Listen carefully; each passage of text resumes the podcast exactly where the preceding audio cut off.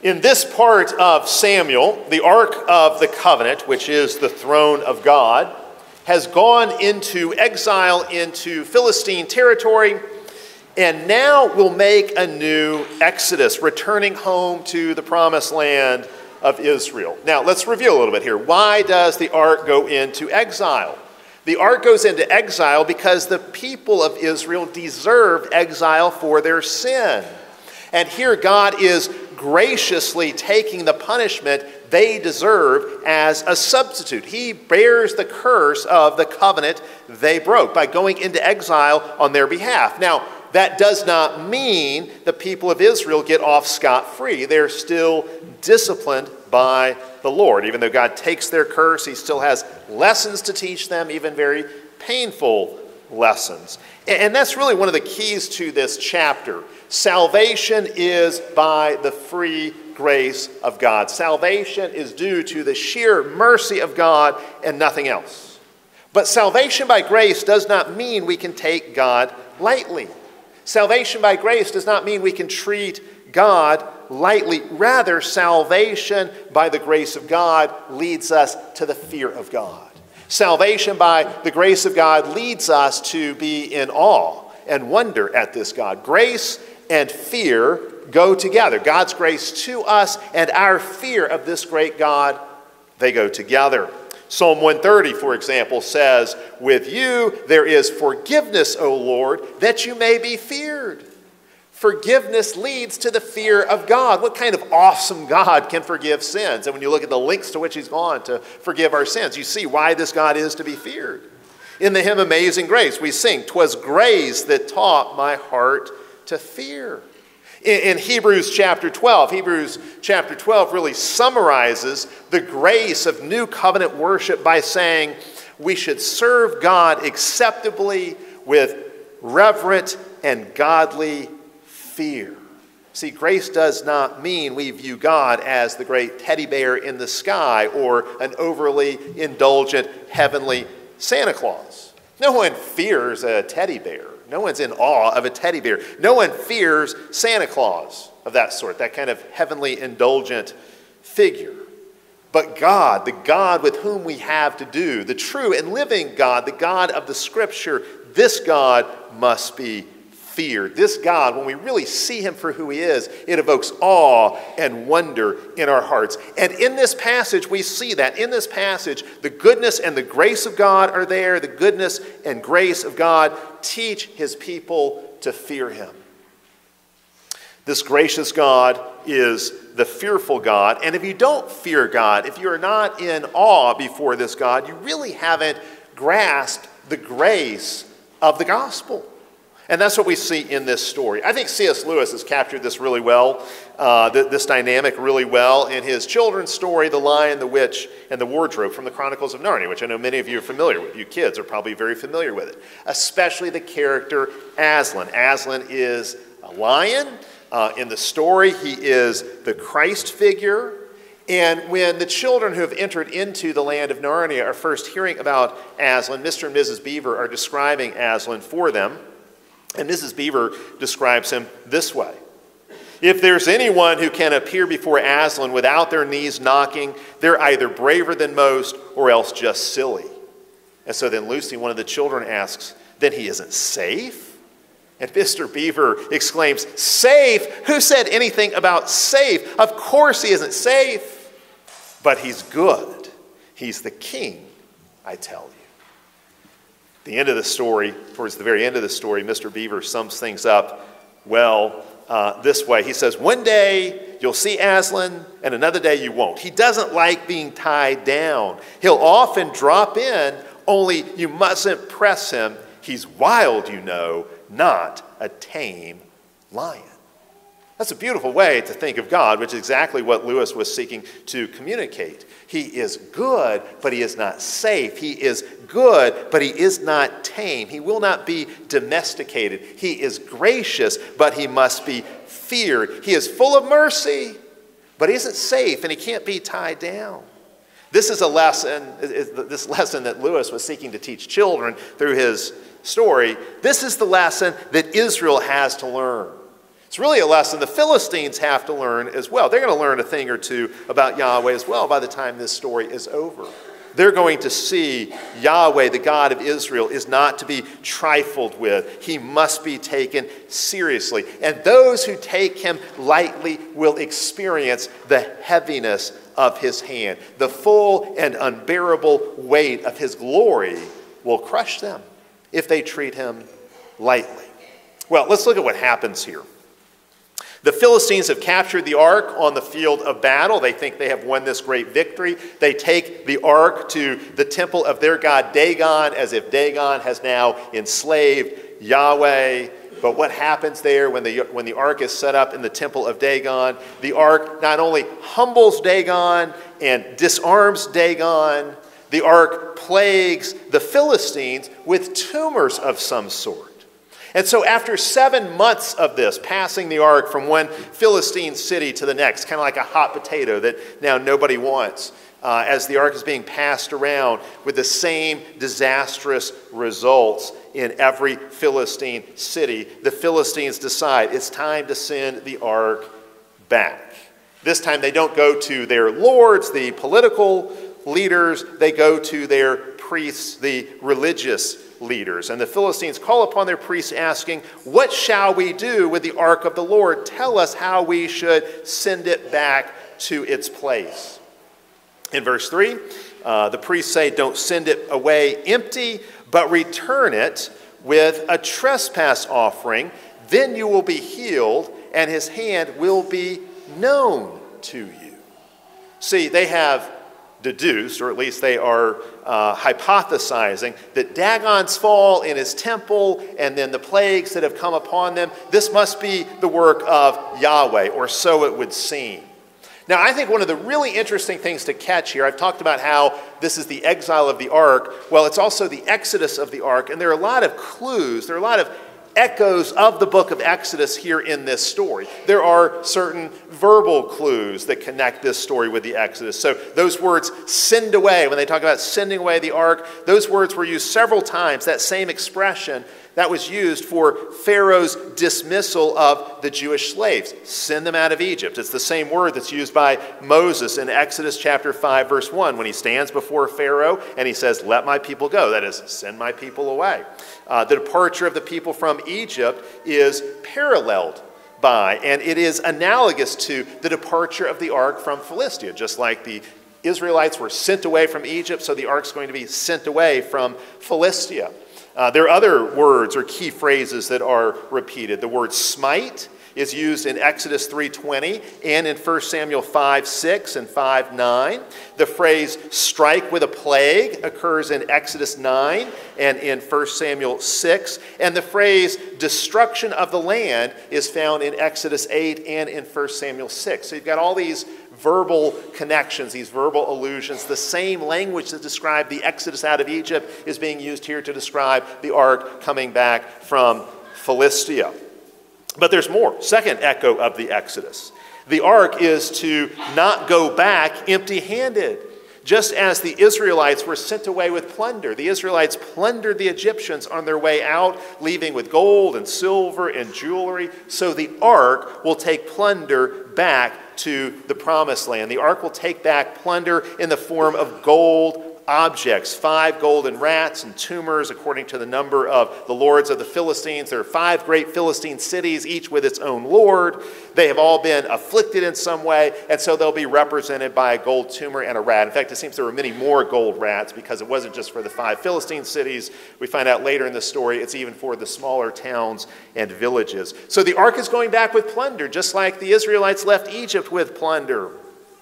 A third echo of the Exodus is found in this. Remember, after the Exodus, the sacrificial system is set up. After they leave Egypt, that's when the sacrificial system is inaugurated. Well, the priests say here that they should return the ark with a sacrifice, that is, with a trespass offering. Uh, they don't know the book of Leviticus, of course, so the, the, the Philistine priests don't know how to make a proper trespass offering, but they know some kind of sacrifice, some kind of offering is needed. The, the use of that language of trespass offering suggests that they know they have incurred a debt to Yahweh that needs to be paid. They've got at least some inkling at this point of the seriousness of human sin in light of Yahweh's holiness, and that's why they include the gold. According to verse 4, the trespass offering is the gold they send back with the ark. So they don't get that right. They don't understand what a trespass offering is, but they at least make an offering. And again, that's an echo of Exodus, because after the Exodus, the, the sacrificial system is set up. Another allusion. Verse 5 says that in doing this, they will give glory to the God of Israel. In Exodus 14, so go back to Exodus, God said he would get glory over Pharaoh and all his hosts. Okay, remember back in chapter 4 when the ark was captured and you had that Israelite woman who asked, Where is the glory? She named her child Ichabod, meaning the glory has departed. Where is the glory? The glory has departed because the ark has been captured. Well, now we see where the glory is, where the glory has gone. The glory of God has not disappeared. Yahweh is just as glorious as ever, and the Philistines are going to be made to recognize his glory and even in some way to give him glory. There's also this connection. Every time it refers to the Lord's hand being heavy upon them, remember that the word for heavy and the word for glory are basically the same word in the Hebrew. So the word glory means heaviness. It means, uh, it, it describes the Lord as being heavy or the Lord as being weighty. The Lord's hand has been heavy on them or glorious on them. You could read it that way as well. They can be freed from this weight of the Lord's glorious hand, from this weight of glory weighing down on them by giving God the glory. And this includes, of course, sending the ark back. It's interesting. They long for the very thing that Israel mourned over the departure of the glory. The glory of the Lord is too much for them. But in all of this, just as in the original Exodus, what is the point? The Lord is going to put his glory on display. The Lord makes it clear to Pharaoh that's what the Exodus is ultimately about. Yes, God's redeeming his people and he's overthrowing Pharaoh and the Egyptians, but it's all about putting on display the Lord's glory, his holiness, his strength, his power, his majesty. That's what it's about. That's what this story is about as well. The Lord putting his glory on display. It's another connection. A fifth allusion to the Exodus is found in verse 3. The priests say they will come to know the hand of the Lord in this way as they send the ark back. Knowing the Lord through his mighty acts is a major theme in the book of Exodus. If you go back to Exodus, you'll find several times there. Uh, God says he's going to redeem Israel so that Israel will know. God's going to redeem his people out of slavery so they will know. And not just so the Israelites will know, but also so that Pharaoh and the Egyptians will know, so they will know him. In Exodus 9, verse 16, he says, He is delivering his people so the whole earth may know his power. God does this so that he may be known. In Exodus, that's true, and that's true here as well. A sixth allusion to the Exodus story is found in verse 6. It's the theme of hardening one's heart against the Lord. And here's the Philistines who actually make this comparison themselves. So interesting. The Philistines say, Why should you harden your hearts as the Egyptians and Pharaoh hardened their hearts after he dealt severely with them? Did they not send the people away and they departed? See, they know the story of the Exodus and they know they're reliving it in some way. They see the connection and they realize, you know what? We're playing the part of Pharaoh and the Egyptians. We don't want to get destroyed in that kind of way. We better send the ark back home. There are numerous allusions to the original Exodus here in Samuel. And this shows us this is an exile and Exodus story. Now, something else to notice here. Uh, the Philistine priests, while they have acknowledged this connection, and they've acknowledged the connection between Yahweh and what happened to Dagon and the connection between having the ark and the plagues. They're still a little bit unsure. And so they want to make sure that, re- that, that it really is Yahweh who is behind this. Note in verse 5, they say, perhaps. If you do all this, perhaps he will lighten his hand on you. They're not totally 100% sure that Yahweh is the cause of all their troubles. Maybe it's not the ark. Maybe it's just a coincidence that the plagues broke out at the same time they captured the ark.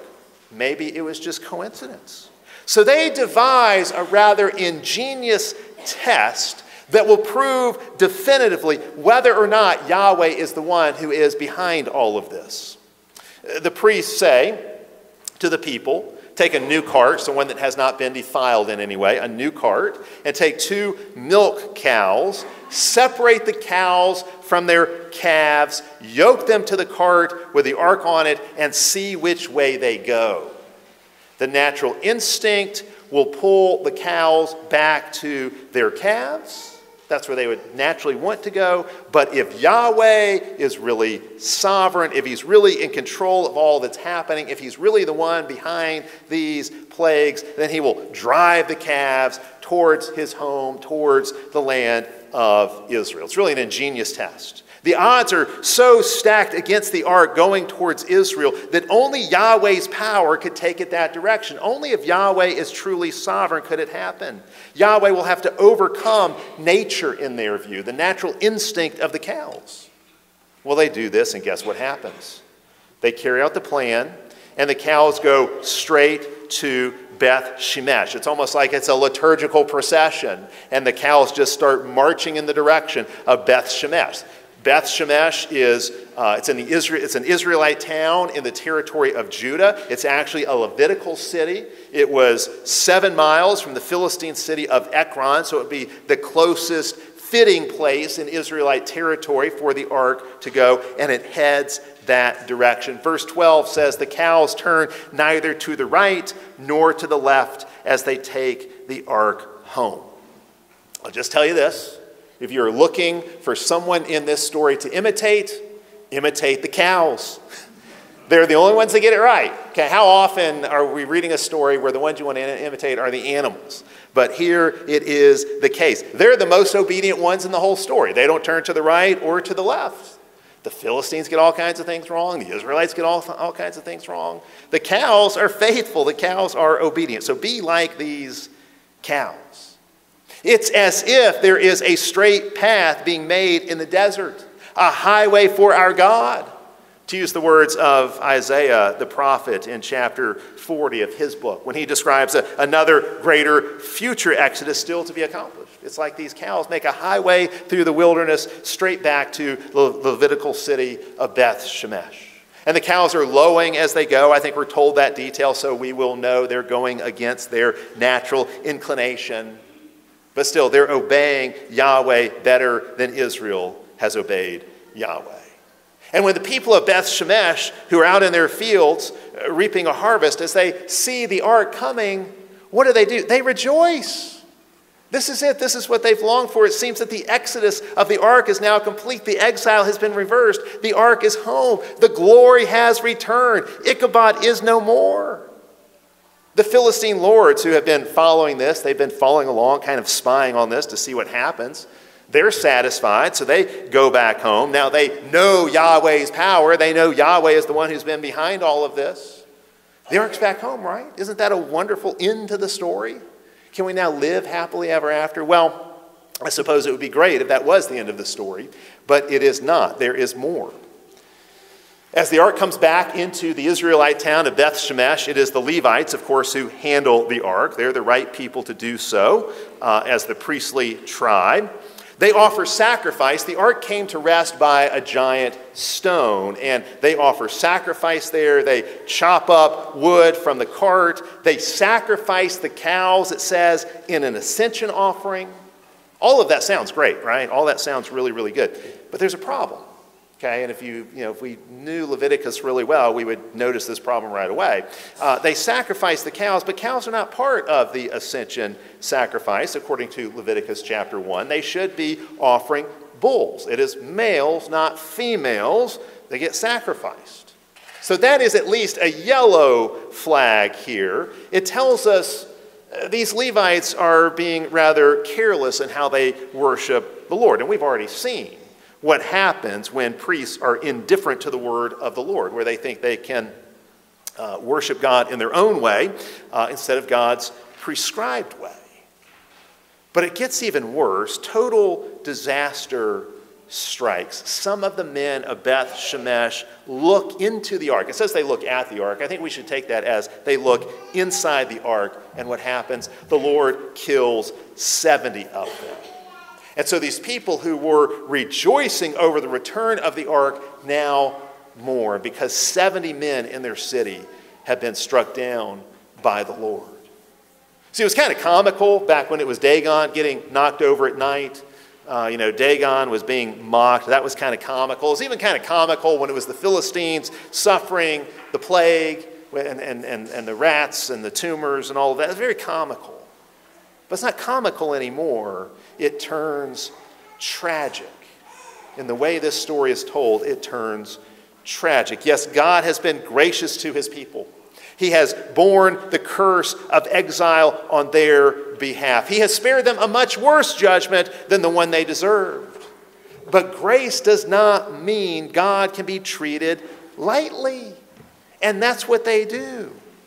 God is glorious. God is weighty. He is the heavy God. He, he, he's he's the, the, the, the, God who must be treated as such with fear, with reverence, with awe. Yes, He is gracious, but He is holy. And that's the lesson they still haven't learned. Chapter 6, verse 19 says there was a great slaughter when the 70 were struck down. It is the same word that was used back in chapter 4 for the great slaughter that Israel experienced on the battlefield. This is the Lord waging war against his own people, just like he did with the Philistines before. Now he simply does it directly on his own.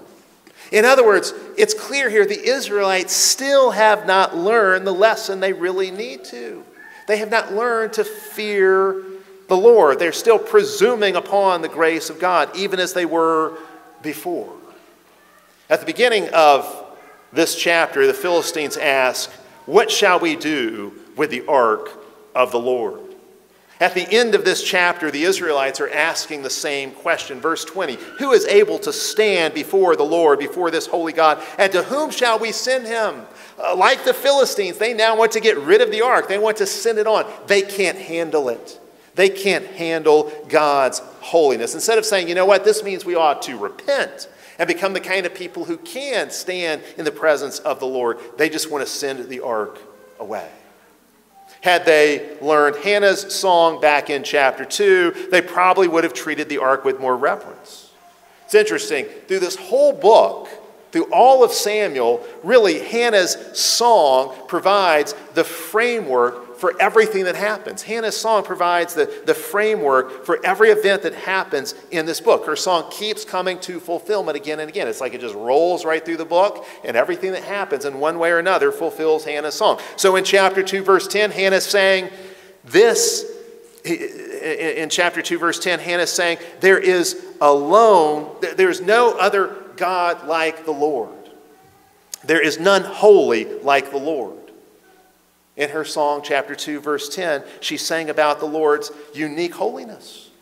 In a sense, calling on the people to respect his holiness, saying, There is no other God like Yahweh. Earlier in her song, in verses 6 and 7, she's saying, The Lord kills and the Lord brings to life. The Lord brings low and the Lord exalts. This is exactly what the people of Beth Shemesh are experiencing, exactly what they should be learning. The Lord kills those who don't reverence Him, He brings low those who pridefully presume upon His grace. The Lord will not be mocked, He will not be taken advantage of. He is gracious but not indulgent, He is merciful but also holy. He is trustworthy, He's reliable but that means not only do his promises come to fulfillment, it also means his threats come to fulfillment as well. And there are threats all over the Bible. We probably uh, have a habit of screening them out. Maybe we don't quite know what to do with them. But there are threats all over the scripture threats that God gives to his own people, warnings that God gives to his own people. This is not just an old covenant thing, the New Testament is full of threats God makes against his own people as well. Just read the book of Hebrews. The book of Hebrews is full of threats against the church if the church is not faithful, if the church does not continue to pursue holiness. Hebrews is full of threats. Read the letters that Jesus dictated to John in Revelation chapters 2 and 3, full of threats against these churches that'll take their candlestand away He'll take their light away if they're not faithful, if they don't repent. Romans is full of threats. In Romans chapter 11, Paul reminds us to consider both the kindness and severity of God. We must remember the goodness and the terribleness of God. In the original Exodus, God delivered his people really for two reasons so that the Egyptians would come to fear him, and so his own people would come to fear him. In Exodus chapter 9, the Lord says to Pharaoh through Moses, For this purpose I raised you up to show my power, so that my name may be proclaimed in all the earth. The Lord is doing what he's doing in the Exodus, bringing destruction to Pharaoh and his hosts, bringing salvation to his people, because he wants the whole earth to know his power and to fear him.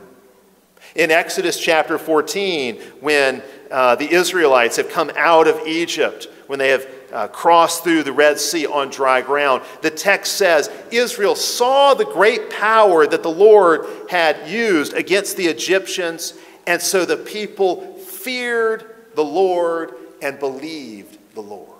When they saw what the Lord had done, how he had saved them, what did they do? They feared him. God's power leads us to fear him. God's holiness leads us to fear him. God's grace leads us to fear him. This fear is reverence and respect, it is honor and awe, all mixed with humble trust and joy. Grace inculcates fear. The salvation of the Lord leads to the fear of the Lord. That's the meaning of this.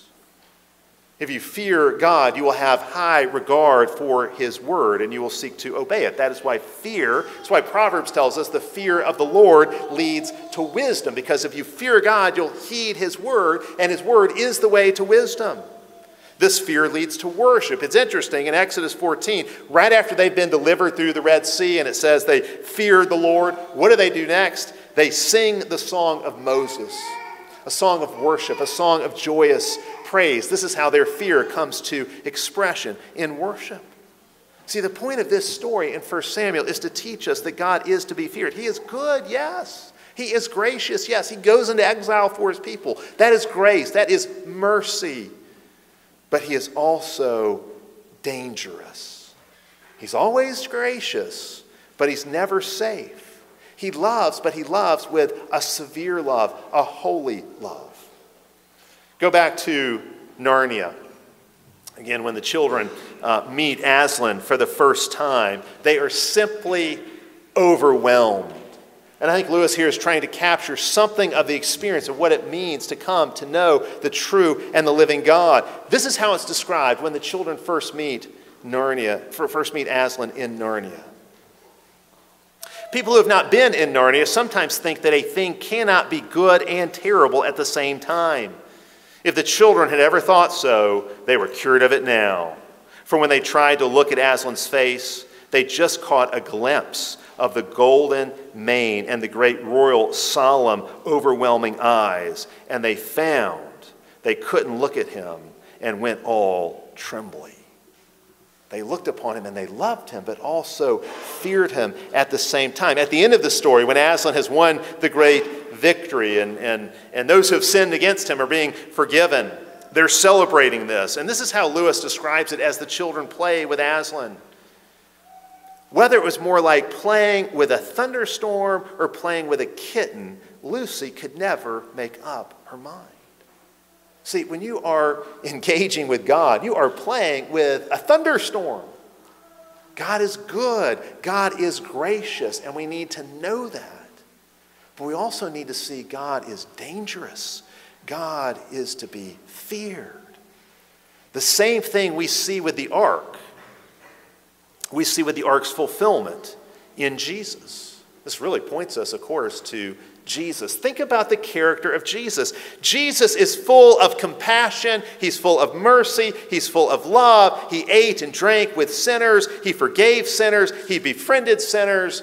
All of that is good news, right? We want to hear that. We need to know that that Jesus has this amazing compassion towards sinners. He's constantly forgiving the worst of sinners who come to him. But this same Jesus is dangerous.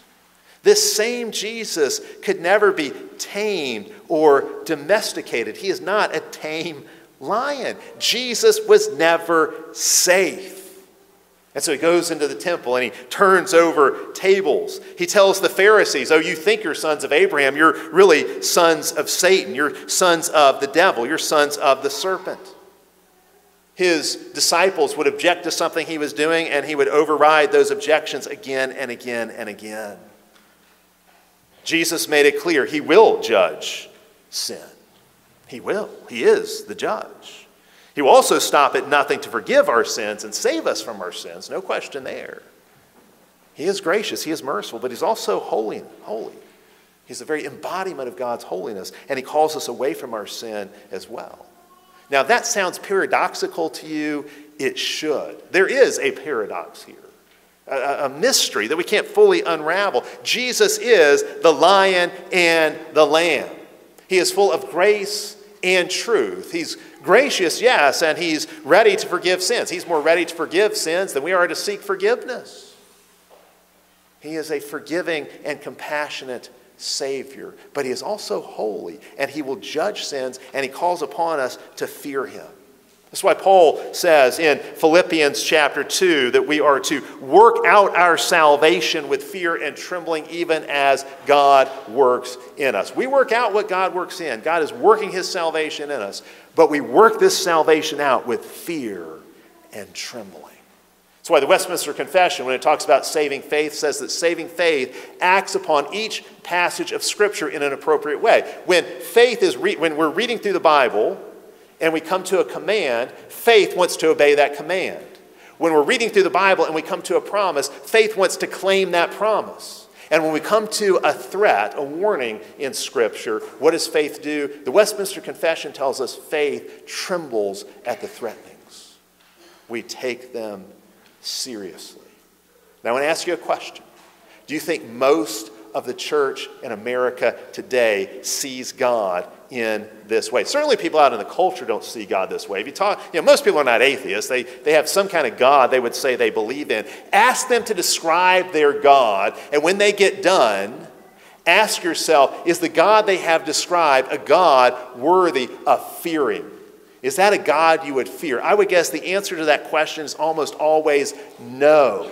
And if they describe for you a God who is not worthy of fear, they have not described the true and the living God. There are all kinds of distorted views of God out there in the world around us, but you know what? Those distorted views of God often make their way into the church as well. There are some like the Philistines who want to defy God and who think they can control him. There are others like the Israelites who want to presume upon him and take advantage of him.